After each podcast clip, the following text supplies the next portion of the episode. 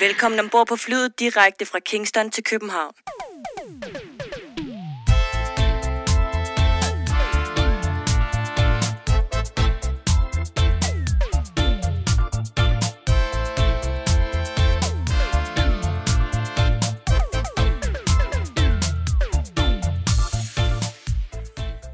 Du har tunet dig ind på podcasten Fra Kingston til København. Historien om reggae i Danmark. Podcasten, som går bag de personer, som har været med til og en del af at forme reggae i Danmark fra midten af 1970'erne og frem til i dag. Vores mission er at give ordet til mennesker, som har gode historier at fortælle, og på den måde skabe et bredt historisk billede af reggaeens udvikling i Danmark. I denne podcast kommer vi til at tale med musikere, sangere, DJ's, selectors, skribenter og journalister, som er og har været en del af dansk reggae-historie. Vi er Jørgen Husum og Lars Larsen. Velkommen til.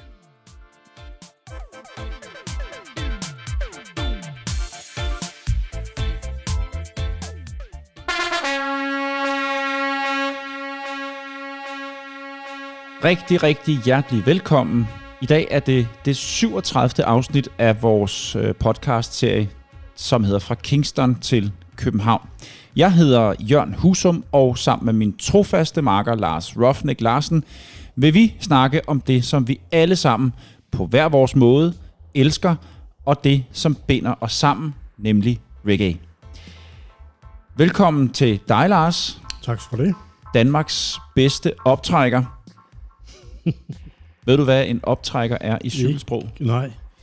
Det er... Øh, Er det ham, der øh, kører foran, og så ham sp- sprinteren kan vinde sprinten, eller hvad? Ja, Er det? det er sådan, man Eller på norsk, på norsk siger en lead-out mand Lead out man, ja. Så det En kalder man en optrækker. optrækker. Ja, ja. på norsk.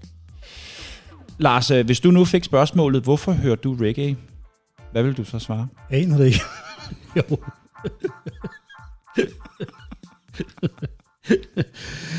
så det sgu et godt spørgsmål.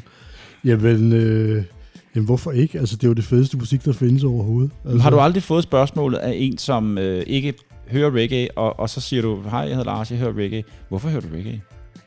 Det synes jeg tit, ja, jeg har fået. Ja, ja, jo, det er rigtigt. Det kan nogle gange være lidt svært at forklare for en, som ikke kender til det, ikke? Øh, men jamen, der er bare så mange fede ting ved det, synes jeg. Øh, det groove, der er i det. Bas, bas, de der super fede basgange. Fantastiske tromslager. Øh, fantastiske sanger. Øh, fantastiske melodier. Jamen, der, at der er bare så meget, og så er der så meget forskelligt, og så mange forskellige måder at gøre det på, ikke? Og så mange, så mange forskellige undergenre, og som er spændende, og ja.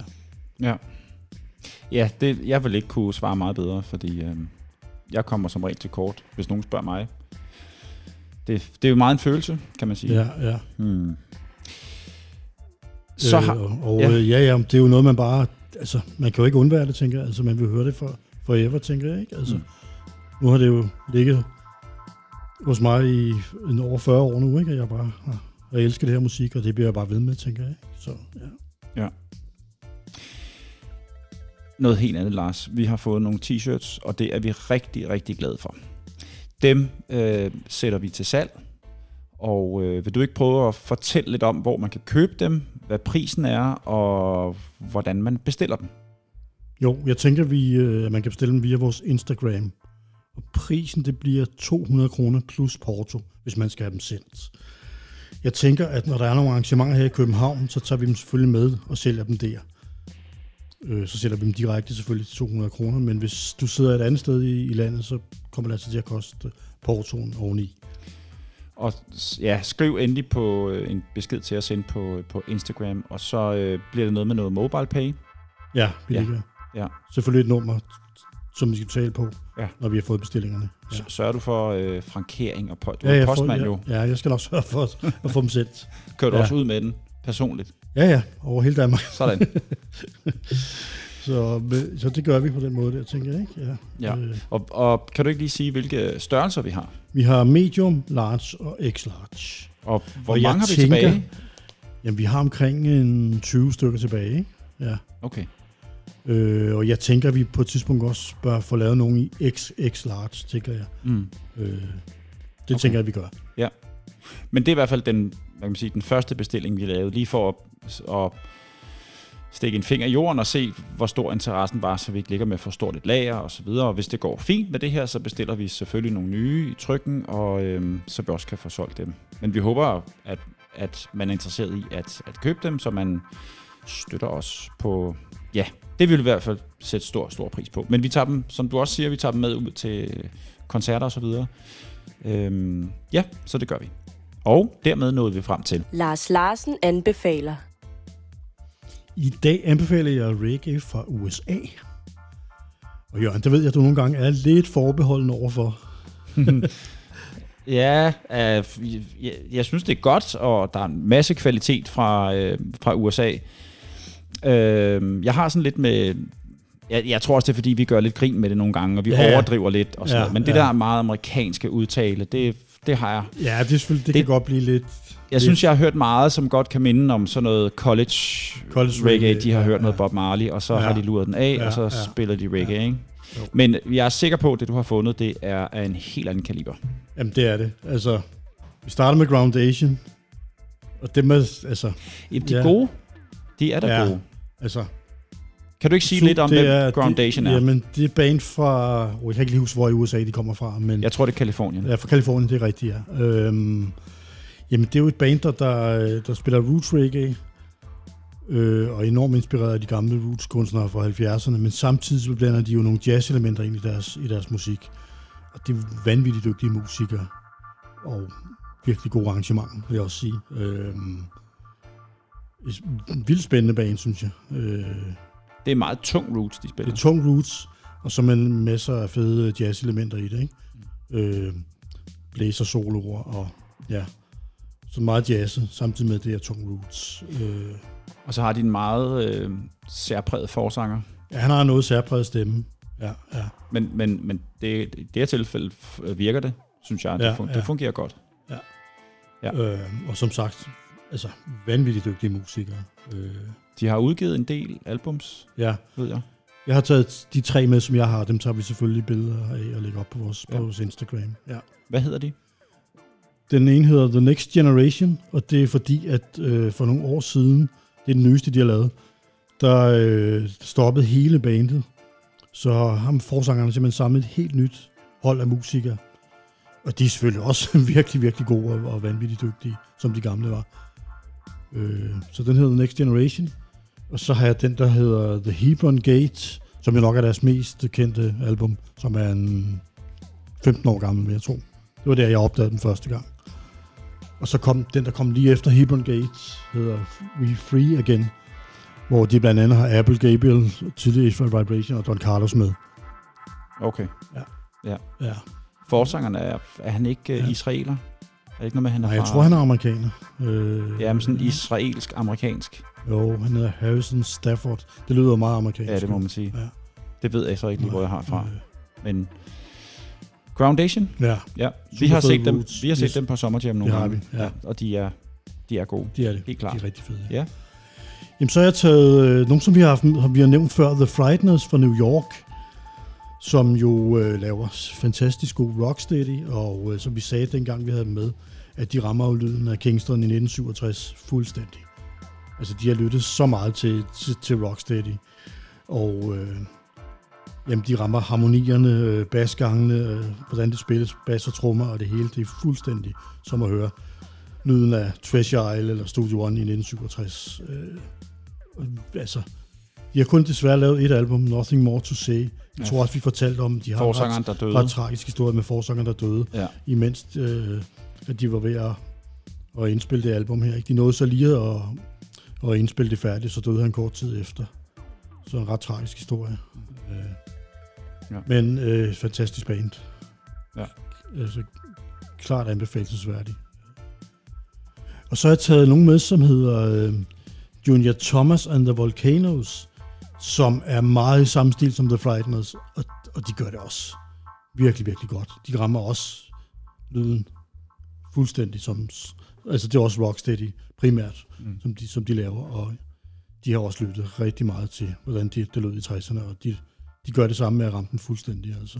Så det er Ja. super fedt. Så har jeg lige fundet en fyr her forleden dag, som jeg fandt på, på Spotify. En fyr, der hedder Roger Rivers, også en amerikaner. Og han er også meget til, til Rocksteady og den tidlige reggae fra 69 til 273. Men det er, det er rent instrumental. Han spiller oven, sådan meget inspireret af Jackie Mito fra Studio One. Øh, og super fedt. Klar anbefaling her fra os. Ja. Den her fyr, Roger Rivers, øh, R-I-V-A-S øh, i øvrigt. Vi tjekkede ham lidt ud, øh, inden, inden vi optog her i dag. Og så faldt vi over en video på YouTube, hvor han simpelthen bygger en rhythm op fra bunden. Han tager et gammelt Johnny Clark-nummer. None shall escape this judgment. Ja. None shall escape this judgment. Judgment, lige præcis. Og så øh, spiller han den, men i en 80'er digital udgave. Ja. Øh, han forklarer lidt om, at han mest er til øh, 60'er og 70'er reggae, rocksteady, men han er også begyndt her på, på det seneste at dyrke det digitale, som kom frem i 85.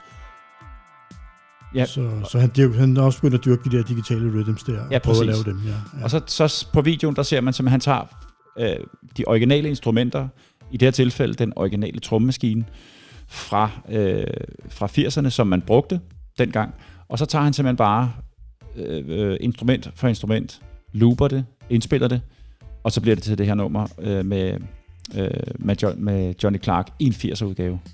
Det er sindssygt fedt. Det skal man lige gå ind og, og, øh, og finde ind på YouTube. Det klip, det hedder Roger Rivers Classics Gone Digital Episode 1. Så øh, en, øh, som du siger, Lars, en klar anbefaling herfra. Og så lukker vi øh, Lars Larsen anbefaler, fordi nu er det blevet tid til ugens overflyvning. I ugens overflyvning den her omgang, der ser vi på, hvad, øh, hvad vi kan se frem til i, øh, i den kommende uge. Og Dopfabrikken er øh, tilbage efter en velfortjent sommerferie, så det betyder, at en gang om måneden, så kan du opleve det bedste inden for soundsystem på øh, Bolsjefabrikken. Og de lægger ud lørdag den 28. i 8. med øh, Most High Warrior Crew, med øh, Jamobi, Heavy B og Ja Øman. Og Lars, øh, du har jo øh, været gæst ude på, på Dopfabrikken nogle gange. Jeg har været der et par gange, ja, hvor det har været udendørs. På lørdag bliver det indendørs. Efteråret nærmer sig jo, så ja, så det begynder at være indendørs. Og det er jo den sidste lørdag i hver måned, de, de kommer til at køre. Ikke? Mm. ja, ja. Og det er jo fedt, de er tilbage. Så er der et, et, et månedligt arrangement derude, øhm, ude på, på Dopfabrikken. Jeg glæder mig til at komme derud på lørdag i hvert fald, helt sikkert. Ja, ja. det gør jeg også. Skal vi have vores t-shirts på? Det skal vi. Ja. og så øh, en anden øh, tilbagevendende, eller et andet tilbagevendende arrangement. Det er jo Reggae on the Docks, som foregår hver søndag. Og øh, det er Adil, som står for det, Reggae on the Docks. Og øh, næste gang, der er det søndag den øh, 29. i 8. Og det er med øh, forskellige DJ's. Øh, hver gang der er forskellige line-up. Den 29. 8. der kan man høre DJ Ital Foundation. Man kan høre Reaper Ranking, som man jo kender fra People's Choice. Og så kan man høre svenske DJ Frida I Rave. Og øh, det hele starter kl. 18 og slutter klokken 24. Ja. Og det er jo fedt, at Adil han gør så meget ud af det her. Altså kæmpe big up til Adil for at lave det kæmpe store arbejde, som han gør for, for, for reggae i det hele taget. Øh, alle hans gode arrangementer. Det er jo også ham, der står bag det næste arrangement, vi nævner, det er som er den 4. september på den røde plads. Lige præcis. Og det er ham, der står bag Caribbean Culture Drop, når det er inde på Blågårdsplads. Så han gør et kæmpe arbejde, så ja. kæmpe big up til Adil herfra. Og som du siger, det er nemlig, nemlig den, øh, den 4. september. Det er det, der hedder Open Air Festival. En endags reggae festival. Den, den synes jeg virkelig, man skal tage ind og, og opleve. Og det skal man, fordi hvis man er til live musik, så er der live musik. Hvis man er mere til, til sound og clash, så er der sound og clash. Så der er lidt for enhver smag derinde. Det er altså 4. september, Open Air Reggae Festival på Nørrebro på øh, Den Røde Plads. Det starter kl. 16 og slutter kl. 22. Og øh, det, man kan opleve derinde, som sagt, det er live musik. Det er øh, blandt andet øh, Norrisman, jamaikansk DJ, som øh, optræder. Så er der også besøg af øh, ham, der hedder Manu Digital, som er en franskmand, som er øh, ham, som også laver rhythms, og, øh, eller gengiver rhythms, og så får han jamaikanske, eller engelske, eller andre reggae-sanger til at synge på dem. Har du ikke? Du ser, du ser spørgende ud. Ja, men jeg har set lidt mere på YouTube. Jeg kender ikke så meget til ham. Nej. Øh, Jeg, jeg, jeg tror, han er blevet sindssygt populær de sidste par år med det, han, øh, med det, han laver. men laver han originale rhythms, og så får han... Øh, Han laver både originale rhythms, men han laver også øh, ældre rhythms øh, i nyere versioner. Det, det tror jeg, det er den bedste måde, jeg kan sige det på. Altså, men man, man skal nok gå ind på YouTube og så og prøve at tjekke Manu Digital ud. Han er blevet et kæmpe hit øh, inden for de sidste par år. Men han kommer altså og, øh, og optræder det også. Så det var sådan live-delen af det. Nej, det var det ikke helt, fordi øh, vores egne superstjerner, farfar, raske penge, klumpen og kakker kommer også og optræder derinde. Det er sgu noget af et line-up. det må man sige. Og så er der det med Soundclash derinde. Det er jo første gang, at, øh, eller den første edition af det, som der i fremtiden forhåbentlig kommer til at hedde Scandic Cup. Altså et, øh, et Clash-event. Den her gang, så er det med øh, Youngblood Sound, som stiller op mod øh, svenske Million Vibes. Fra, ja, selvfølgelig fra Sverige. Øh, vi kender jo Million Vibes som et rutineret, øh, virkelig, virkelig godt sound med en masse clash-erfaring. Sikkert en hel masse stopplates. Men må det ikke også, at Youngblood de har det? Dem har vi jo haft inde som gæster. Og, og hvis man ikke lige hørte det afsnit, så vil jeg anbefale, at man lige går tilbage og hører vores afsnit med, med Youngblood, som jo er det sound herhjemme, som øh, det eneste, jeg lige kender pt. Clasher, øh, gør sig i dubplates og virkelig dyrker den der genre. Så det bliver interessant at se Youngblood mod øh, Million Vibes fra Sverige den 4. september på den røde plads på Nørrebro. Og, øh, og så kan jeg da også se, fordi nu sidder jeg lige og kigger på flyeren, at øh, Emma Chirono også optræder derinde som noget opening act. Og dem, der hedder Moonshine Movers. Øh, Angie og Nina. ja, og øh, dem skal jeg nok være DJ for, tror jeg. Ja. Så øh, Så var der meget- er vi også. det var meget godt, jeg så det. Ja. Angie og Nina er jo Angie øh, Eichel og Nina Lipgott, som har deres helt egen historik, og som vi også skal have med som gæster. Lige ganske kort om dem. Så var de med i det, der hed Seven Seals, som øh, tredje tilstand øh, også øh, nævnte i podcasten, øh, som værende det her kvindeband, bestående af fire-fem kvinder, og så Bongo på trommer, som den eneste Ja. mand. Og, og øh, ja, og der var Angie og Nina altså en del af det her Seven Seals.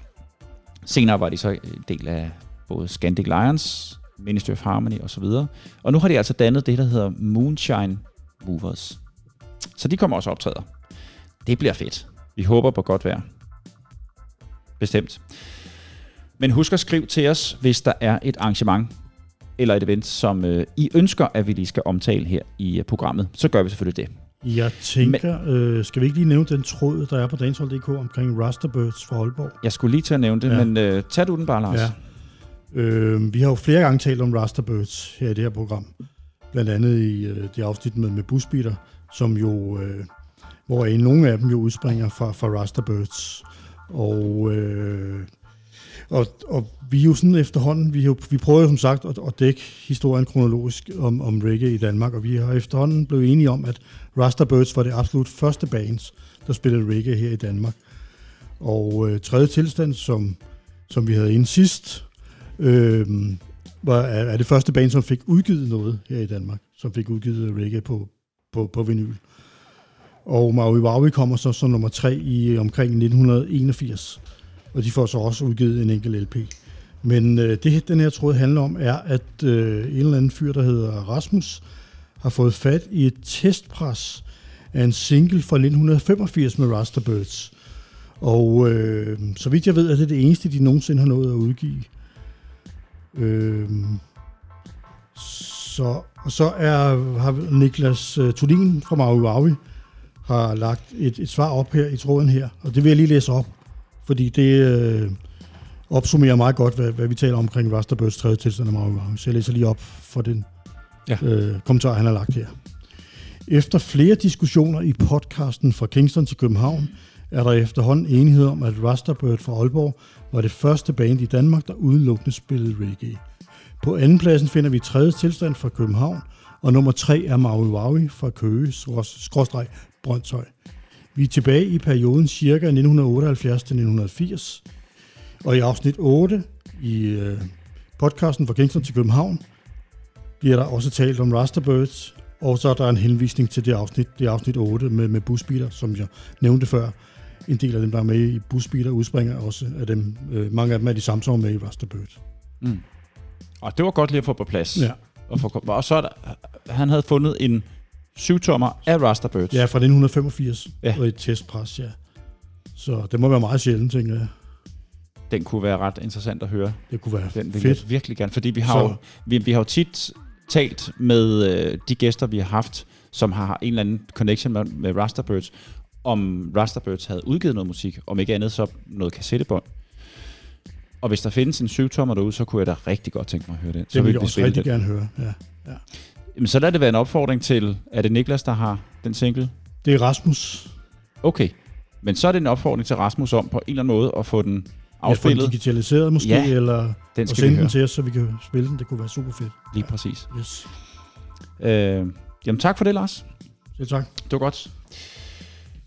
Så øh, vil jeg gerne introducere en, et, et, bare et lille nyt segment her i vores intro. Og i øvrigt, Lars, vores introer, de bliver længere og Ja, længere. det gør de. Og længere. Men Jeg tror, vi får at vide, hvis de er for lange. Så tror jeg, folk brokker sig. Tror du ikke det? Det håber jeg, Det må de gerne. at de siger, Det må de nu gerne. stopper I. De må godt skrive Ja, ind, at må godt skrive, hvis de nu bliver for lange. snakker Lars simpelthen for meget. Ja. Nå, men, men det, jeg, det jeg egentlig gerne vil, øh, vil introducere i introen, det var øh, vores kommende gæster i de næste 3, 4, 5 afsnit, som man ligesom kunne se frem til, at og det vil man måske gerne høre, eller han eller hun kunne være interessant i at høre vedkommendes historie. Så vi starter med øh, den 29. i 8. Der får vi besøg af Super Power Sound. Kender du ham, skråstreg dem, Lars? Jeg har mødt dem et par gange derude i, til forskellige arrangementer her. Mm. Og det er jo nogle af de helt unge drenge. Jeg tror, de er omkring 20 år gamle. Ja. Friske, unge, øh, masser at gå på mod, masser af entusiasme. Så det om, om, om, fedt. om mega Okay. engageret i Ja, den der soundkultur Ja. og dancehall. Ja. Ja. Det bliver fedt at høre deres historie. Super Power Sound den 29. 8. Søndagen efter, den 5. i 9. der får vi besøg af en, øh, øh, en, en, en fyr, som jeg har kendt i mange år. Han hedder Lars Søgaard. Han har også heddet Lars Hightower, tror jeg. Og han har engang været forsanger i Ital Vibes. Så han har været around rigtig, rigtig længe. Og jeg er meget spændt på at, at få en snak med ham og høre hans historie. Og, øh, og jeg ved jo blandt andet, at han har, øh, han har rigtig mange meninger og holdninger til alt muligt, som bliver diskuteret inde på, øh, inde på Dancehall. Så, så jeg er sikker på, at vi får en spændende snak med ham. Med Lars. Ja. Og søndag den 12. i 9. Der får vi besøg af Jafarman. Ham har vi haft inden før. Han hedder også Christian. Men øh, det, det er et afsnit, jeg glæder mig meget til, fordi vi får Christian ind til at snakke om historiske personer og begivenheder i reggae og i Rastafari-kulturen. Christian er jo historiker og øh, ved en hel masse om øh, alt det, jeg ikke ved så meget om, rent faktisk, men om, om hele baggrunden for, hvorfor reggae er, som det er i dag, hvorfor er kulturen sådan, hvorfor er Rastafari-kulturen, som den er. Jeg Så- mener, han har skrevet en bog om det, ikke? Det har han nemlig også, ja. ja. Så det, jeg tænker, vi gør, det er, at vi, øh, vi kaster ham nogle øh, historiske øh, personer eller begivenheder, og så fortæller han om, øh, hvem de var og hvilken betydning de har haft. Så det er et afsnit, som jeg glæder mig meget til. Yes. Søndag den 19. i 9. får vi også besøg af nogle unge fyre. Det er dem, der hedder Roots Resonance. Øh, og Lars, dem har vi også mødt et par gange. Dem har vi også mødt derude. Jeg møder dem næsten hver gang, der er noget ude i byen, ikke? Øh, De er enormt søde og rare Ja, enormt søde Ja. ja. unge fyre. Igen det der ligesom omkring Superpower. Masse entusiasme at gå, at gå på mod, og, Ja. og de er endda i gang med at bygge deres helt eget soundsystem. Mm. Så det bliver spændende at høre det også. Men det er så den 19. i 9. at Roots, Roots Resonance kommer på besøg. Vi prøver altid at bestræbe os på, at, øh, at, at vores program afspejler både de unge og dem, der har været i gamet i mange år. Vi vil rigtig gerne præsentere alt, hvad der er. Det er jo ikke altid, at vi, øh, at vi øh, kan skiftes mellem, at, at der er nogle unge fyre, eller nogle lidt mere øh, rutinerede gamle gårde, men, men vi prøver at spænde så vidt, som vi overhovedet kan. Det er i hvert fald vores formål. Og det synes jeg, vi har gjort i den her omgang. Så jeg glæder mig meget til vores kommende gæster. Endnu en gang velkommen til, og rigtig god fornøjelse med dagens afsnit. Og det er jo del 2 af vores snak øh, med tredje tilstand. Og Lars, i del 1, der kom vi vidt omkring, men nu skal vi altså endnu dybere og, øh, og, og høre lidt mere om tredje tilstands historie. Vi skal blandt andet høre noget af deres øh, musik, som øh, Dennis Bovell har produceret i studiet. Noget af deres dop. Ja, det bliver spændende at høre de der dops der, øh, som de jo fortalte om, at øh, Dennis Bovell lavede med dem, da han, han producerede, øh, de lavede to albums, og nummer to album er produceret af Dennis Bovell. Og han er jo meget kendt øh, dub-producer, dub-mixer, så de fik selvfølgelig også ham til at lave en dub-version af det album der.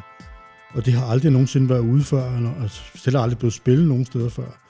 Så det glæder mig til, at vi får lov at spille nogle af de numre der fra, fra det dub-album der. Men skal vi ikke bare høre det afsnit så? Lad os gøre det. Kære lytter, velkommen til, og god fornøjelse med anden del af vores snak med tredje tilstand.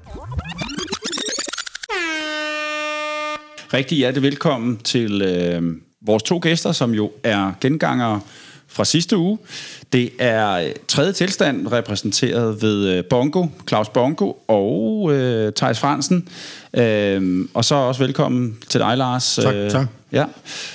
Hvordan var Riverdance? Det var godt. Det Ja. var en rigtig fed session. Altså, Ja, det var det. Jeg bliver bedre og bedre til det. Så det siger, jeg er nødt til at lægge det op på YouTube snart, når jeg, bliver, når jeg bliver så god til det. Altså, det, Det er noget med, at I skal til noget konkurrence i Canada på et tidspunkt. Det skal vi, ja. Ja. Det skal vi. Din ja. rolle på scenen, når, når I danser, hvad er det? Fordi det Jeg er jo ikke... solodanser, for jeg er Du er solodanser. så jeg er jo nødt til at, at være fremme i billedet. Jo. Så, Ja. ja. Så det er Kan- min rolle. Og, og, og, og, og du har jo et helt særligt outfit på, når det er, fordi det er jo noget med skoene, og de skal lave en særlig lyd. Der og skal være sådan nogle noget. vester på skoene blandt andet, og så skal Ja. ja. de kunne lave en... Det er sådan lidt ligesom stepsko, de skal lave sådan lidt den samme lyd og sådan noget. øh. Ja. Ja. Men kom, jeg, jeg lægger det op på YouTube, så kan man se det. Ja. Så, Ja. Er, det, er det med solodans, eller er det med gruppen? Øh, det er nok... Jeg tager solodansen, tror jeg. Okay. Ja, Det er jo også federe. ja det, Hvad hedder jeres gruppe? det,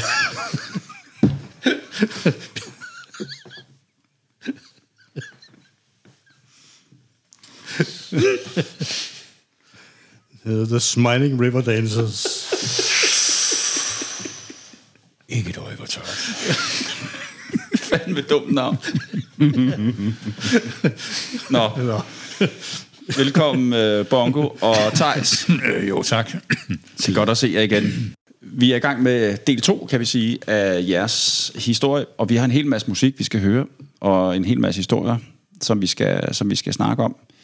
Øhm, sidste gang, eller sidste uge, der hørte vi øh, noget af jeres musik fra, øh, fra Musikcaféen, som var jeres sidste koncert.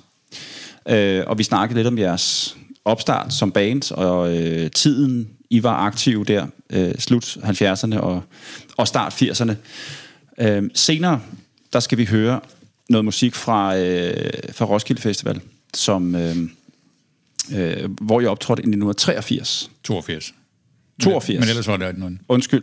Det er fordi, at jeg, jeg øh, vil efterfølgende sige, at vi også skal høre noget musik, som I har lavet, produceret af Dennis Bovell, yes, som er studie, og det er dop.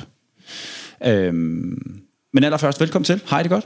Jo, men så. Jeg synes, det går godt. Jamen, det går rigtig godt. Jeg bliver, man bliver meget glad af at, at, at, at høre om Riverdance og det. Så. Ja, Det er jo det. ja. Ja.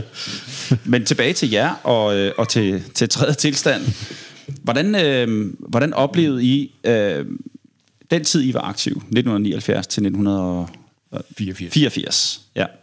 Øh, hele afslutningen på jeres, eller afviklingen, kan man sige, på tredje tilstand, øh, den vil jeg rigtig gerne høre. Men først vil jeg gerne høre, hvor navnet tredje tilstand, det kommer fra. Jo, vi skulle jo finde på et eller andet, og jeg kan huske, jeg havde et forfærdeligt øh, forslag, som jeg kasserede selv, og der var flere forskellige.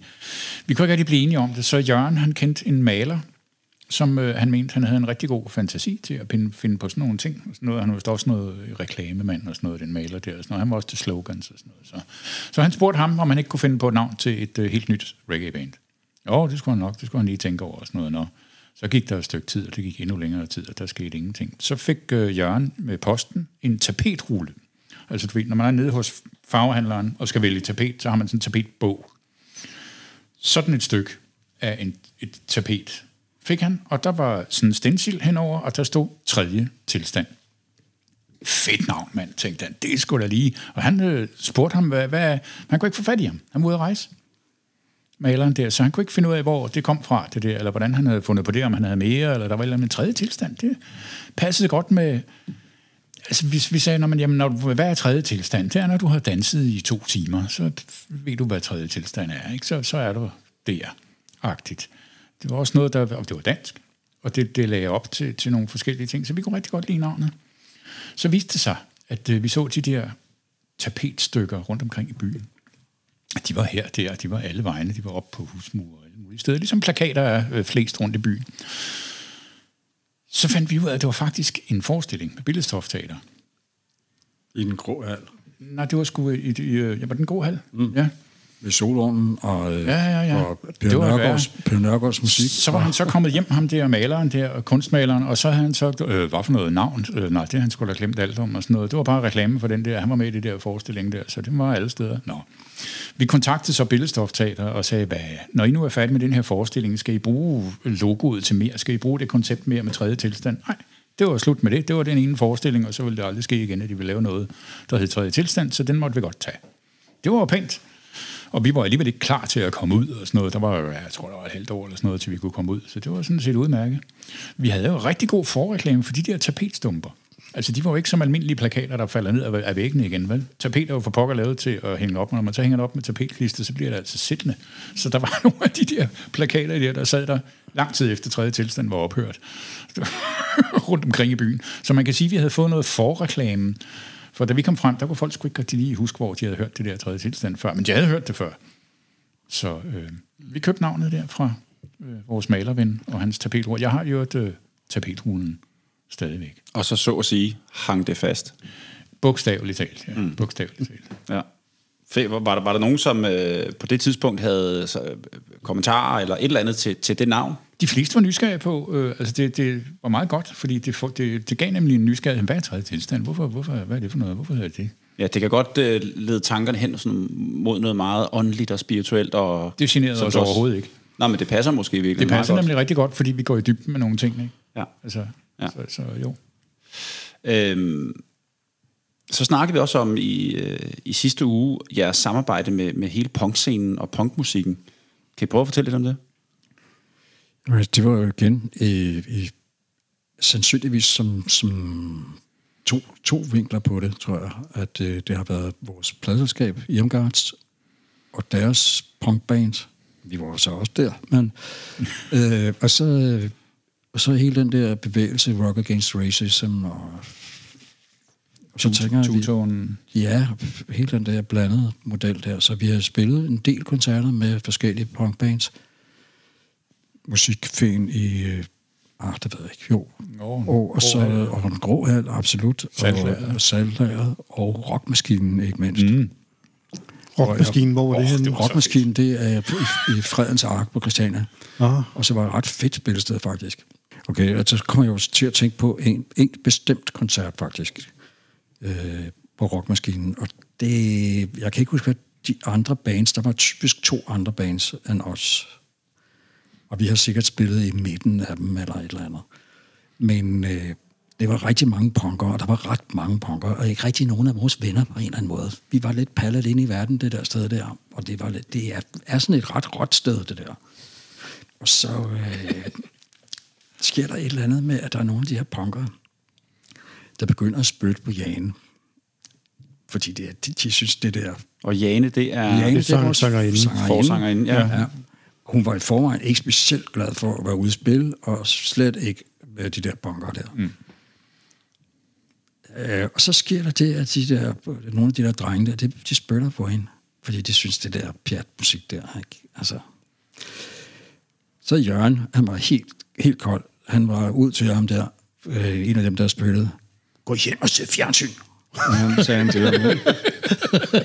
så kan han lære det. Så kan han lære det. Det var helt vildt. Ja. Og det var pisse sjovt, da det skete. Det lyder ikke så sjovt nu, men det lød det så var skide sjovt. Så kan jeg fortælle dig, hvad der skete bagefter. Ah. Fordi der skete det, at de så fortsat med, med rock, eller vi skider på gulvet, og alt muligt, og det de gad ikke det der reggae der. Så gjorde vi faktisk det, fordi når man, når man står og spiller reggae, så en af kunstgrebene til at få for eksempel bassen til at lyde godt, det er, at man har skruet enormt højt op for bassen, og enormt højt op for forstærkeren, og spiller meget, meget, meget forsigtigt. Gitaren spiller chok, chok, chok, også relativt høj volumen.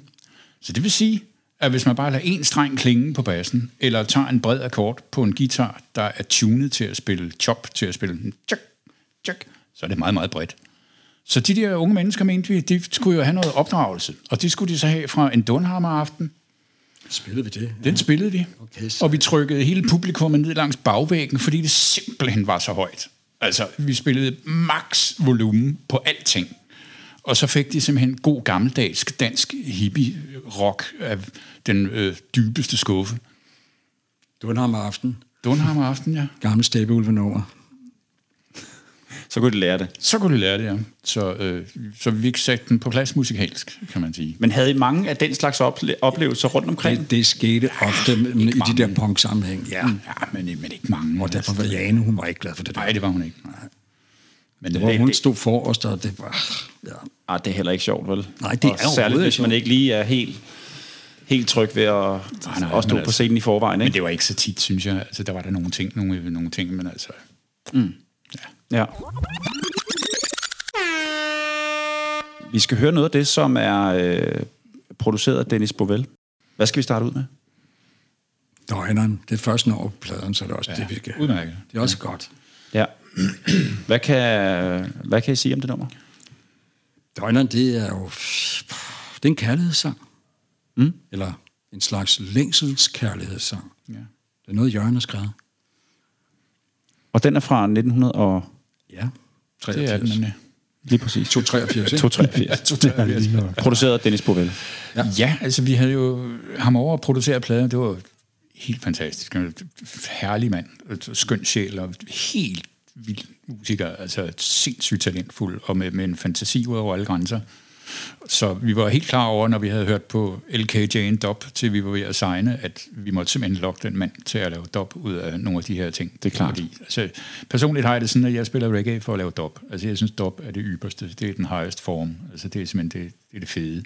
Så, så det at se ham, opleve ham, kan man sige, stå og live-doppe det der fra masterbåndet der, det var simpelthen, det var fandme fantastisk. Og der er kommet noget rigtig godt ud af det. Vi har ikke vidst, hvad vi skulle gøre med det. Vi har ikke rigtig kunne sådan... Men det snakker vi om bagefter, fordi ja. Det vil jeg gerne lige høre, hvad, vi, øh, eller hvad I har tænkt jer at, at generelt gøre med jeres musik bag, for der er mm. så meget godt, og det skal der ud til folket på en eller anden måde. Men skal vi ikke lige høre den her, Døgneren Dop, Lad os med, med tredje tilstand?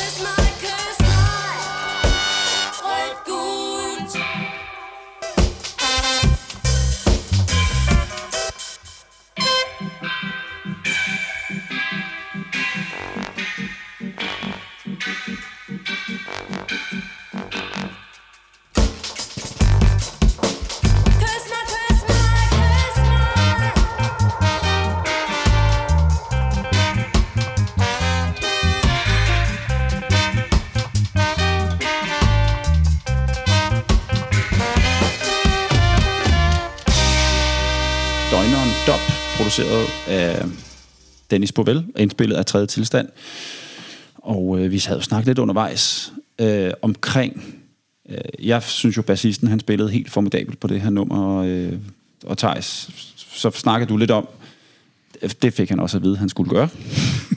der, var, der var ordre på, hvordan at den skulle spilles. Alt var der ordre på. Og, og man kan også sige, at, at Dennis var jo også øh, altså, virkelig naziagtig. altså, det, var det det her nummer, som tog 12 timer at, at, at lave grundspor på? Det kan jeg ikke huske. Der var et, et eller andet år, som, jo, jeg mener faktisk, det var det, Ja. hvor øh, vi, ah, speed fine, speed fine, stoppede, krang, mm, ah, stille og roligt, så blev folk illumineret for indspilningen. fordi øh, jo, altså, jo mere simpelt det ligesom kunne være setup'et, jo bedre. Så Var tror, han, var han en hård mand at, at arbejde under? er benhård. Ja, kompromilløs, ikke? Altså, fordi man kunne se hans øjne, at han vidste, hvad han ville. Fuldstændig. Og, og så, så, så kunne det godt være, at man ikke forstod, hvad det var, han ville, og så forklarede han det med større og større bogstaver ind til den 10 faldt. Altså, så, Altså, så, man kan sige så meget, at øh, den måde, de lavede Linton, Linton-plader på i England, det var det sådan, at der var to bassister og to trommeslager. Og den ene, de, det ene hold sad udenfor i, i, i kontrolrummet måske endda. Og så, øh, hvis, hvis Dennis ikke synes det kørte, så blev en af dem bare skiftet ud med den anden. Benhård model. ja. Men det var, det var way to go. Og så, så øh, kom singet til at, at rykke. Altså, Ja, jeg ved ikke. Altså, det gør man måske stadigvæk bare på en mere langstrakt måde over længere tid, at man sådan indspiller med, når jeg, okay, så hvad er det, de her trommer der? Det, ja, måske vi en anden dag skal prøve nogle andre trommer. Var I et, øh, var I et hårdt band at komme ind som ny musiker hos, hvis man ikke havde en reggae-baggrund? så var man ikke med. Agtigt.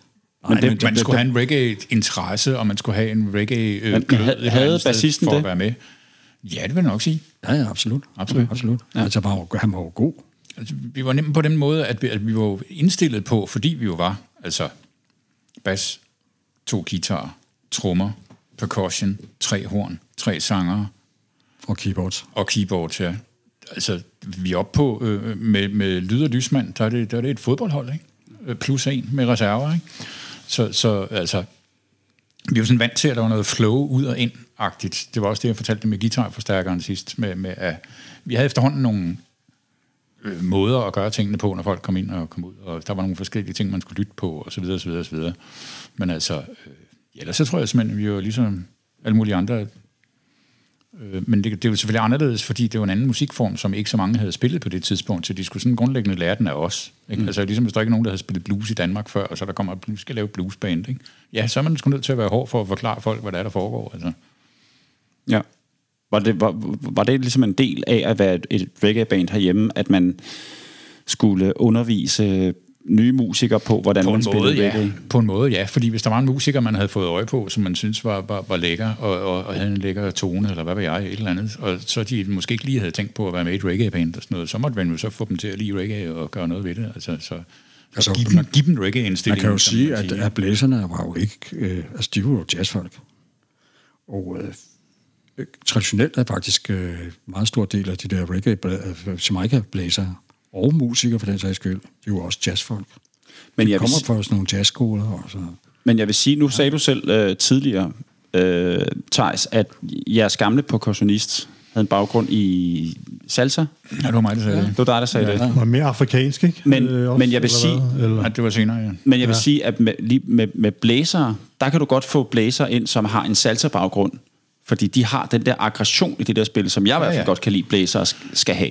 Men dem, de, I reggae. De blæser, vi fik, var, at, skal man passe på, hvad man siger, men de, jeg synes, jeg, for min part, var de af så høj kvalitet, sådan som det kunne man godt fortælle dem, hvis du kan følge mig. Mm. At den energi, lad os sige, som du udtrykker det der, den energi, du har i salsa, skal du også bruge her. Du skal bare spille noget andet. Mm. Ikke? Så, så det var meget prof folk, vi havde med på hornet, Ja, ja, synes absolut, jeg, som, absolut. som øh, var ret seje. Og jeg kan huske, at øh, vores trombonespiller, han hyggede sig gevaldigt over de der, altså hvis du ligger på Burning Spear, det er jo ikke, fordi det sådan ligefrem er efter en skala, vel? Det er jo sådan nogle horn, du ved, hvor de sådan er skæve og ude af, tune og alt muligt og sådan noget. Så Altså, skulle, det, det- skulle det- lære. det- var ikke nemt Nej, men det vil jeg lige sige, det er også en bevidst forhandling, at de har gang i det. Ja, ja, ja, ja. Men det var ikke nemt for ham at gøre det. Nej, Fordi det bare strittede overalt på ham, når han skulle spille det. der.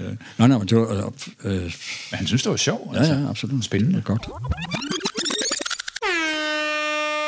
Vi skal simpelthen høre noget mere musik fra, øh, fra jeres samarbejde med, med Dennis Povel. Vi skal høre et nummer, som hedder Endelig Dop. Mm. Kan I sige et på om, øh, om det nummer? Det er Mikko, der har skrevet det. Ja, Michael Hase, der har skrevet det. så må vi lige ringe til ham, ja. Og så, jeg, jeg kan ikke huske, hvad den handler om. Og det kan man heller ikke høre, når man... Der tror jeg ikke, der er ret mange ord med. Nej, Det er jo også en dop. ja, det er det, præcis. Ja. Jamen lad os prøve at springe ud Lad i os det. se, hvad der sker. Ja. Det er øh, Endelig op. Den kommer her.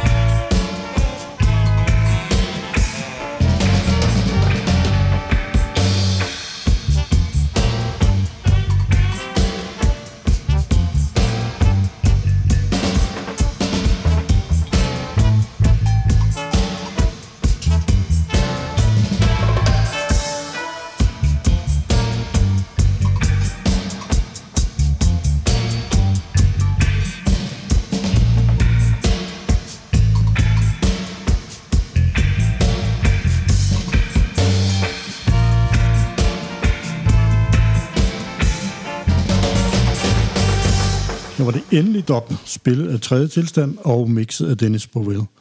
Og apropos øh, de der dops, vi lige har hørt nu, så er der jo ikke noget af det, der, der nogensinde har været ude før.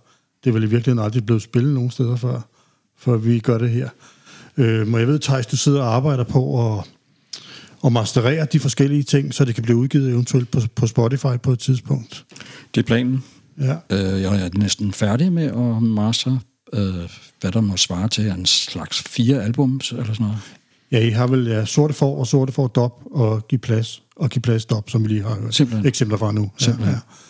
Så øh, på et eller andet tidspunkt, så sker det. Så kommer det på- ud i på vilde Spotify. verden, for Ja. eksempel. Ja. Men vi er, Undskyld. Vi er også blevet opfordret til at publicere nogle af vores liveoptagelser. Eller rettere sagt, nogle af mine liveoptagelser.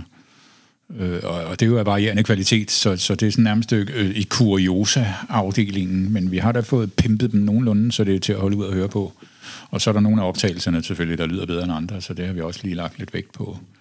Så der kommer måske også noget live ting op. Jeg vil sige, jeg har spillet, jeg er jo reggae DJ, dub DJ, og der har jeg spillet nogle af numrene indimellem, som en Så, teaser. øh, altså live-nummerne. Ja, ja, ja. nej, altså Øh, når dubsene her- give plads dub Ja, ja, ikke? ja. Øh, indimellem, så ja. lige kunne vende et par hoveder rundt omkring. Ja. Hvad fanden er det? Så det var ikke... Øh, eller vi kan godt regne med, at de fire albums kommer ud på et tidspunkt på, på Spotify. Ja, jeg skal bare tage mig sammen, så, skal, så sker det. Det skal nok hjælpe dig Det har kun taget et par 30 år at få det master. altså, stille og roligt, ikke? Stille og roligt, ja. Så, Og så har I jo øh, været gendannet for, hvad var det, fem år siden til koncert i, ja. I Den Grå Hal. er, er det noget, som, som også kunne ske igen i, i fremtiden?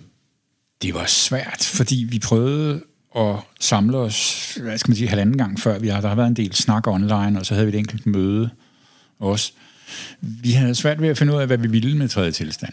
Ville vi lave, ville vi sådan set, hvad kan man sige, fortsætte linjen med at udvikle musikken og gå ind i nye genrer og råde rundt i grydene, eller ville vi øh, være et kopiband af os selv og spille vores gamle numre, sådan som vi spillede dem dengang, og gøre det til en ting, eller hvad vi ville. Og lad mig sige det på den måde, der var ikke enighed. det var der ikke. Jeg tror, der var fire forskellige måder at køre tredje tilstand videre på, som vi sad og bamlede lidt med, og det kom ikke rigtig nogen vejen. Så var vi så så heldige, så øh, pensionisterne, som de jo efterhånden er blevet, øh, der var lavet mange koncerter, de øh, lavede en afstemning og fandt ud af, at vi var faktisk sammen med vores venner Dog Soup. Øh, Som er de- skarband? ja, som er et skarpand. Vi var dem, som de helst ville høre i forbindelse med en koncert. Og så, det kunne så mande folk op på en eller anden måde. Jeg er ikke helt klar over, hvad de psykologiske mekanismer bag det var, men vi kom i hvert fald i gang med at øve. Og vi fik, øh, jeg tror, en to og en halv øver eller sådan noget, før vi gjorde det der. Så øvede jeg noget i, i Aarhus sammen med Ole Brockmann, som øh, spillede bas på koncerten i, øh, i den grå hal. Og vi havde spillet sammen i 10 år eller sådan noget, så vi kendte hinanden. Det var godt og trygt. Jamen, det var sgu... Men det er jo altid svært at samle folk det efter er så det, mange år, fordi... fordi- der er jo en grund til, at man stoppede i sin tid, og, eller nogen gik ud og ikke havde lyst til at være med. Ja, men der er også det, at dem, der stadigvæk er, er aktive musikere, de er jo lige præcis det. Aktive musikere, der har gang i bands og øh, undervisning og projekter, og øh, rigtig mange af dem, der stod på scenen, har gjort det til levebrød. Og det vil sige, at hvis de skal øve, så skal de give afkald på et job til 6.000 et eller andet sted.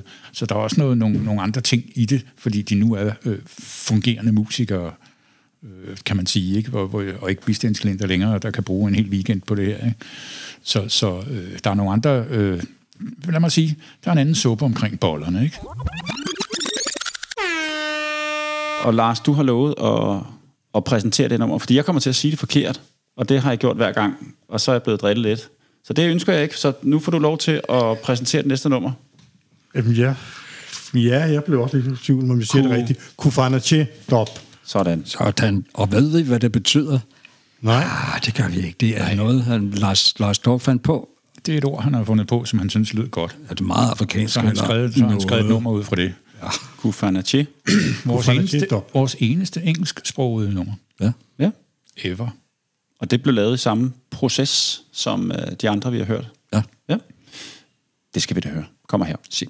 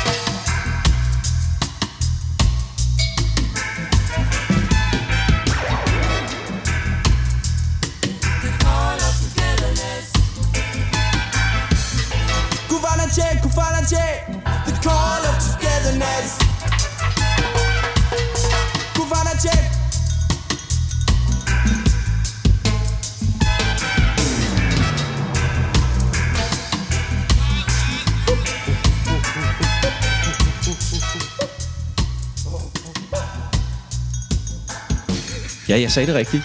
Kufanatier. Jeg er også meget stolt. Men det var i hvert fald Kufanatier Dop. Øhm, et meget spøjst navn, der ikke rigtig betyder noget. Jeg tror bare, at han øh, synes, det lød godt. Meget afrikan. Havde, havde, øh, havde han, øh, produceren, noget at sige til jeres måde at spille på, eller arrangerede han nogle af numrene om på, eller fik I simpelthen bare lov til at spille, som, som I nu havde? Blanding af det, synes jeg. Han havde, han havde stor respekt for det, vi gjorde. Ja. Øh, havde, var mit indtryk. Ja, ja, absolut. Øh, og, men han havde så også nogle idéer. Men det var mere additional ting. Han, Ja, vores og, og, og grundlæggende øh, øh, små rettelser, eller hvad skal man kalde det, Ikke tips og gode råd. Altså, der var ikke så meget kommanderen på den måde, men, men han var meget... Jamen, jeg tror, han forstod, hvor vi ville hen. Ja, I, I havde taget kontakt til ham, Ja, ja. og havde I så sendt noget musik derover? Masser. Vi sendte... Øh, i, øh, at flere gange sendte vi bånd til ham med, okay. med vores øvere. Og det er sådan helt grundlæggende, kan man sige, at vores øverbånd øh, var tempoerne væsentligt lavere, end da vi så kommer i studiet og går i gang med at spille. Så de ryger bare lige 20 beats, og, eller mm. det er helt sindssygt. Det er ret vildt. Mm. Ja. Altså, det tænker man ikke over, når man hører det nu, men mens vi gjorde det, var det mm. ret sådan, hold ferie, sker der. Jo, men altså, han, han havde Det var noget... også meget god energi, altså. Det var meget... Jeg synes, at, jeg synes, at Dennis havde den, den, den der holdning der med, med, at han havde respekteret det, vi lavede, og godt kunne se, hvor vi ville hen, og så ville han godt hjælpe os derhen. Og det krævede så indimellem, at han greb ind og lavede et nyt hornriff, eller han lavede, men det var alt sammen eksperimenter, og vi blev hørt på det. Det var ikke sådan, at han lavede et hornriff og sagde, sådan skal det være. Han, han lavede et hornriff og sagde, hvad synes I? Lyder det godt? Fordi jeg synes, det lyder godt. Sidste nummer fra, øh, fra den plade kunne jeg faktisk godt tænke mig at spille. Det hedder Sjældne Møder. Ja, I er på om det? Det var sådan en... Øh, det er ikke nogen øh, rar følelse, tror jeg, med, med noget afsavn og noget den retning. Mørkt og ikke sjovt, ikke godt, tænker jeg. Det, er, det, får vi, øh, det får vi at høre her. Sjældne, sjældne møder med tredje tilstand. Og det er tungt. Det er godt.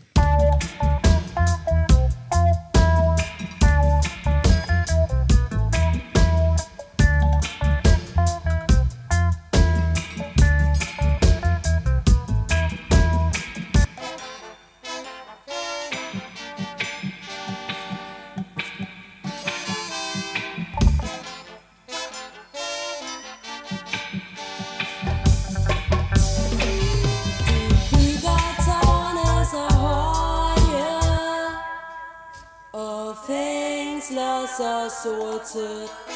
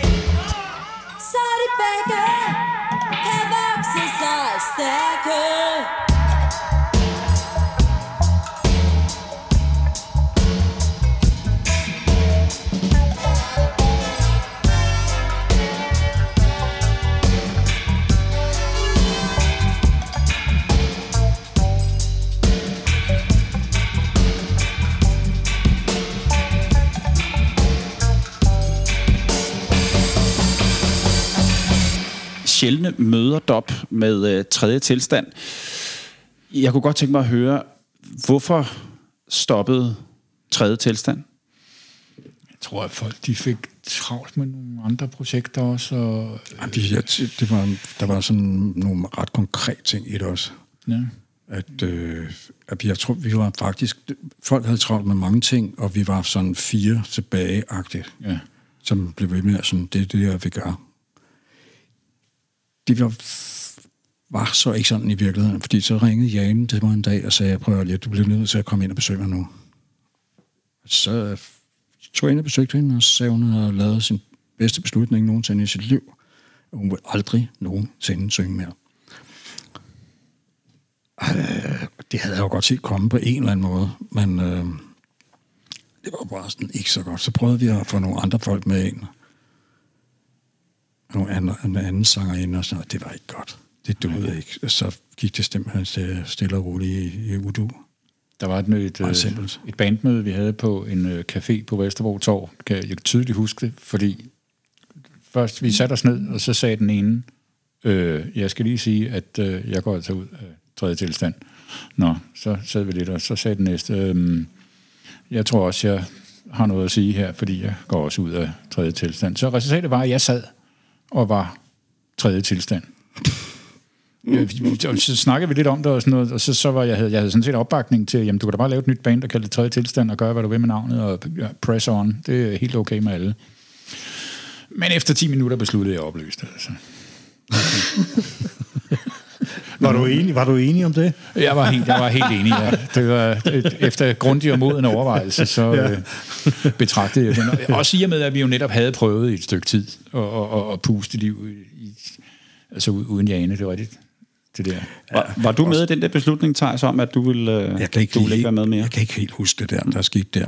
Men jeg kan godt huske svagt, at vi havde det der møde der, men jeg, hvad, hvad, vi lige, hvad der skete. Og sådan, Nej, men ved det er jo også en toget affære, når sådan noget, det, er- altså ordet opløses, siger det jo, det var jo ikke en dag, hvor der så nu, øh, klik, så slukker vi kontakten, vel, det er jo en periode, hvor Det fadede bare ud. det måske fader interessen, og nogle folk får øh, nogle andre bands, de går mere, skal bruge mere energi på, og så er det her band, der sådan ligesom fader lidt og hænger lidt i bremsen, der kan måske godt lige skibe en øver, og så bruge det på det nye band, og du ved, som det nu går. Mm.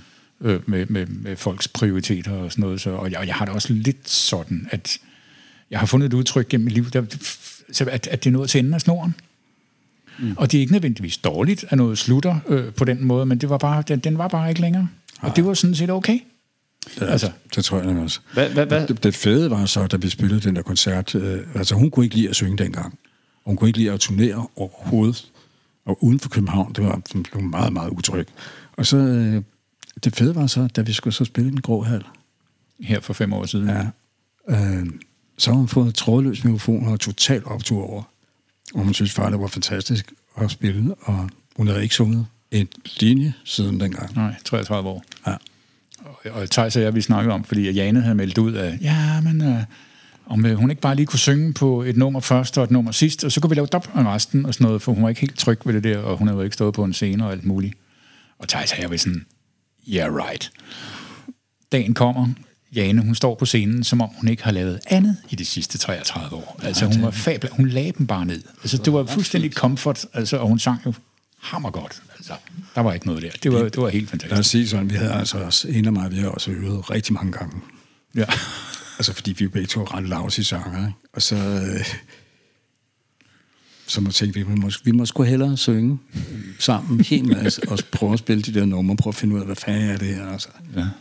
Og så øh, vores øver inden, inden gigget, den blev f- helt fantastisk god sang. Altså, Inden, inden øh, koncerten på, ja. på den, i den grå hal. Ja, så akustisk. det var så øver. ikke helt så godt derude, men vi, vi havde en god oplevelse dagen før, så alt var godt. Ja. Hvad så tiden efter? Hvad øh, kastede jeg ud i efter tredje tilstand? Jamen, øh, personligt så øh, prøvede jeg jo på at blive reggae-tingen og forsøge på at finde nogle folk at spille med, og det gik sådan så som så. Og så øh, blev jeg faktisk øh, headhunted, spurgt om jeg ville være med i Seven Seals, som jo øh, var et, øh, indtil det øjeblik, et pigeband, øhm, hvor jeg så var, øh, var med. Det var, det var rigtig fedt. Det svingede skide godt. Altså, øh, de piger der, de, de, de kunne altså nogle ting. Så det var, det var en stor fornøjelse at spille med i det. Mm. Det, var, det var rigtigt. Og jeg var den skækkede dame øh, på trommer. Det, vi, vi havde meget sjov med det. Det, blev, altså, det udviklede sig lidt sådan, så jeg faktisk fik en, meget, en for en mand meget sjælden oplevelse at være en del af en kvindegruppe. Altså fordi de accepterede mig fuldstændig som, som, som den. altså vi var, vi var ikke øh, øh, øh, mand og kvinde, kan man sige, i bandet. Vi var musikere. Og det vil sige, der var ikke så meget pjat. Øh, øh så jeg fik et indblik i en kvindeverden der, som var helt fantastisk. Vi skulle spille i Sverige, og så øh, var der en, en, en svensker selvfølgelig, der kom hen og sagde, åh, det er frugtansvært, det er frugtansvært, hvad skal vi gøre? Og vi sådan, hvad, skal, hvad snakker du om? Og sådan, Jamen, det er frugtansvært. Det er frugtansvært. Og vi kunne slet ikke få ud af ham, hvad der var, der var galt. Jamen, han er jo en pojke. og det er sådan, øh, ja, det havde de sådan set fundet ud af, og sådan noget, og hvad han mente med det. Jamen, jamen, og så, jamen, det har vi ikke tid til at snakke om. Hej, hej. Og så gik vi ind i omklædningsrummet, og det var jo selvfølgelig det, han mente, at der kun var et omklædningsrum. Men vi var jo ligeglade. Men ham der, han var, han var jo ved at gå ud i sit gode skin. For det der, hvad, hvad han skulle han dog stille op med det der. Og hvor lang tid øh, eksisterede Seven Seals? Mm, Jamen, jeg tror, at den fra 88, øh, den optagelse, vi har, det er det sidste. Noget af det sidste. Jeg har to optagelser med, med, øh, med Seven Seals.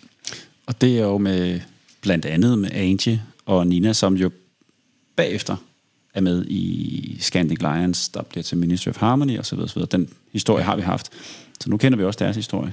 Tak. Jeg vil lige sige, at, ja. at, at efter det, så øh, var der nogle år, hvor jeg, øh, jeg blev gift og lavede kernefamilie, så der spillede jeg ikke ret meget musik i nogle år, flyttede til Aarhus. Og så da jeg så begyndte musikken igen, så fandt jeg så sammen med, med øh, Ole Brockmann over fra øh, øen der og hovedlandet, og øh, vi har så spillet sammen i en øh, 10 år i forskellige, lidt forskellige sammenhænge, mest i mit band øh, Reculture. Og Ole var jo så også af naturlige årsager med som øh, basvikar på øh, tredje tilsendt koncerten der dengang. Så jeg begivet mig af med noget dub øh, DJ'ing. Mm. Papa Bongo, the dub DJ, og øh, også andre DJ-ting og sådan noget. Så Så det, det er det, du laver i dag? Med, jeg prøver at holde skruen i vandet, ja, og, og jeg vil gerne spille noget mere. Altså, det er slet ikke det. Altså, jeg vil meget gerne spille noget trommer igen, og det har jeg også tænkt mig at, at gøre. Det har bare ikke ligget lige, lige til højre benet de sidste, de sidste år. Nej. Så du er DJ i dag, simpelthen? Ja, DJ og trommeslager. Altså, jeg, mm. jeg DJ'er mere, end jeg tror, jeg spiller trommer lige i øjeblikket. Ikke? Ja. Thijs, øh, din tid efter tredje tilstand? Tja, jeg ved ikke, jeg, jeg var flere sideløbende ting på det tidspunkt, tror jeg. At vi var i gang med, med at lave noget, der hed øh, Jackie Jive og verdenseliten. Intet mindre. Og man skulle huske at kunne øh, vinke ordentligt, ikke? Og pænt. og så... Øh, det fyldte en hel del. Og vi, vi, det, det, det var sådan med danser og alt muligt. Det var lidt, også et stort projekt. Ja, det var Lars Stork-projekt, var det ikke? Jo, jo. Var det ikke mere sådan noget over en afrikansk musik? Så Som, vi som jeg, spillede afrikansk, og vi spillede reggae, og vi spillede funk. og funk også, ja. Det, Altså, ja, ja, ja. Og, til, og så, det var det første show, det var sådan et, et træsætters show med altså, kæmpe mundfuld på det. Virkelig en lang historie og alt muligt, som Lars har skrevet, og han skrev alle sangene. Og, og mega hæftigt, altså. Øh, senere så lavede vi et show, som var lidt mere øh, artagtigt og lidt mere... Og det, vi synes, det var langt federe eller sjovere, fordi vi har blandet alle mulige ting sammen på én gang, så det var ikke, øh, men publikum, det ved jeg ikke rigtigt. Det var måske lidt for, en, en, øh, lidt for udsyret og indviklet. Men øh, så, hvad, så, lavede jeg også et, så lavede vi også en trio. Altså, vi lavede sådan et, med et backing band, sangtrio med et backing band, helt old school, øh, rocksteady sange. Fuldstændig. Vi ville simpelthen lave det det. Det er ligesom de der King Kong Productions og sådan noget. Det synes vi bare, yes, det er det, vi gør. Mm. Og vi øvede også en hel masse, men jeg ved ikke rigtigt, det døde efter nogle måneder. Basen, Basen Trouble var der ret mange tilstandere i, var der ikke? Øh, ja, altså det var faktisk meget senere, sådan set. Nå. Eller hvad var det måske også... For så var der Futark, som også var det, var sådan en blanding der, som uh, det var jeg også med i en del. Så lavede de Basin Trouble ud af det, fordi nogen gik ud af, af Futark, og nogen kom med andre, og så blev det til mere og mere moderne musik i, i Basin Trouble, og mere Sly Robbie-agtig. Altså, Mm. Thomas Bøje på bas, ikke? ja, Joachim på trommer. ja. Og i dag, der er du fulltime lydmand Ja, ja, det, det har jeg levet af i 30 år. Så, og har studie. Ja, ja. Og laver... Også øh, koncerter derude af, masser. Ja, og fast, fast lydmand for øh, Lucy Love Jo, ja. og Joachim, ja. Der er hele vejen igennem. ja. Ja, vi mødtes jo senest på Ja, Blågård Festival, simpelthen. hvor, at, øh, hvor vi spillede. Og inden vi lukker helt ned, så er der øh, et allersidste nummer, jeg godt kunne tænke mig, at vi hørte. Det er fra Roskilde Festival. Det er et nummer, der hedder Længes Og længes. og Længes. Ja. ja. Og hvornår spillede I på Roskilde? 82. sommer 82, første dag med torsdags koncert. To, Mm. to bands torsdag aften. Vi spillede det sgu længe. Ja, Faktisk. det kan godt passe. Det var fedt. Altså, Hvor spillede I henne på, eller hvilken scene Men spillede det I er på? den, den scene, der hed rockscenen dengang. Der var ligesom, hvad var der? Der var, var der orange scene? Jo, det var der. jeg kan huske, at de ja. sagde, at der kunne være 4.000 mennesker inde i teltet, og der var mindst lige så mange udenfor. Ja. Det var syret. Skal vi ikke høre det?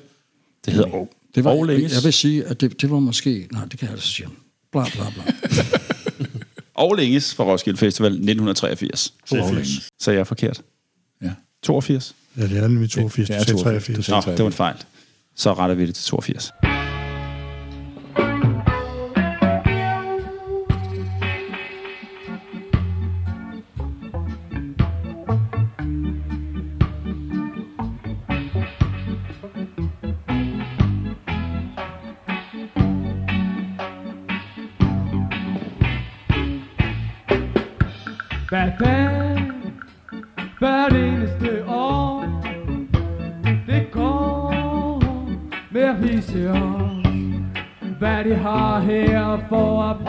blessed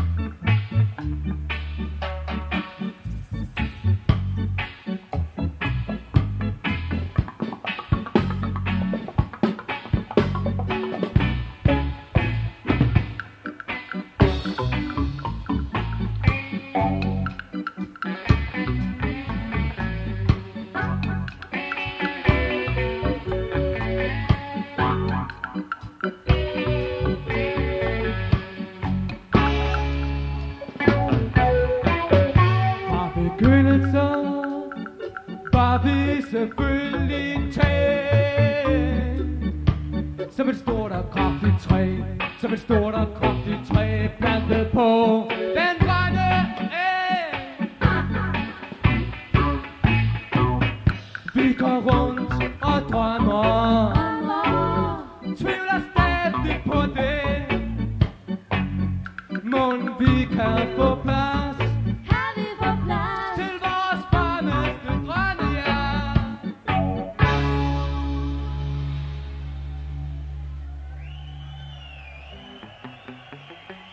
Mange tak. Du, Du slipper ikke, Lars. Nå, her der var det, der var det og længes fra Roskilde Festival 1982 med tredje tilstand. Så tror jeg, vi nåede hele vejen rundt om jeres lange og spændende historie, tredje tilstand. Det har været en kæmpe, kæmpe stor fornøjelse at have jer på besøg og, øh, og høre om, øh, om jeres oplevelser med, øh, med musik. Og øh, jeg håber, at vi, øh, vi ses igen på et tidspunkt. Jeg håber, også. inderligt, at I får, I får lavet en, en koncert på et tidspunkt. Øh, Reunion-koncert. Det er så moderne at gøre det, så det kunne I også godt gøre, Igen, tænker det har vi gjort. Ja, men det skal man gøre, når man laver sådan en reunion, så gør man det hver femte år. Så det vil være tid nu. Vi skulle hellere lave en farewell-koncert. Det laver det hele tiden jo alle sammen. Det kunne man også godt gøre. Men så skal vi være ældre. Nå ja, det er rigtigt. Men tusind tak, fordi I havde lyst til at være med. Selv tak. Fornøjelse. I kan følge os på Instagram på Fra Kingston til København, og så kan I også følge os inde på Facebook, og det er der, man øh, blandt andet kan høre afsnittene ligge.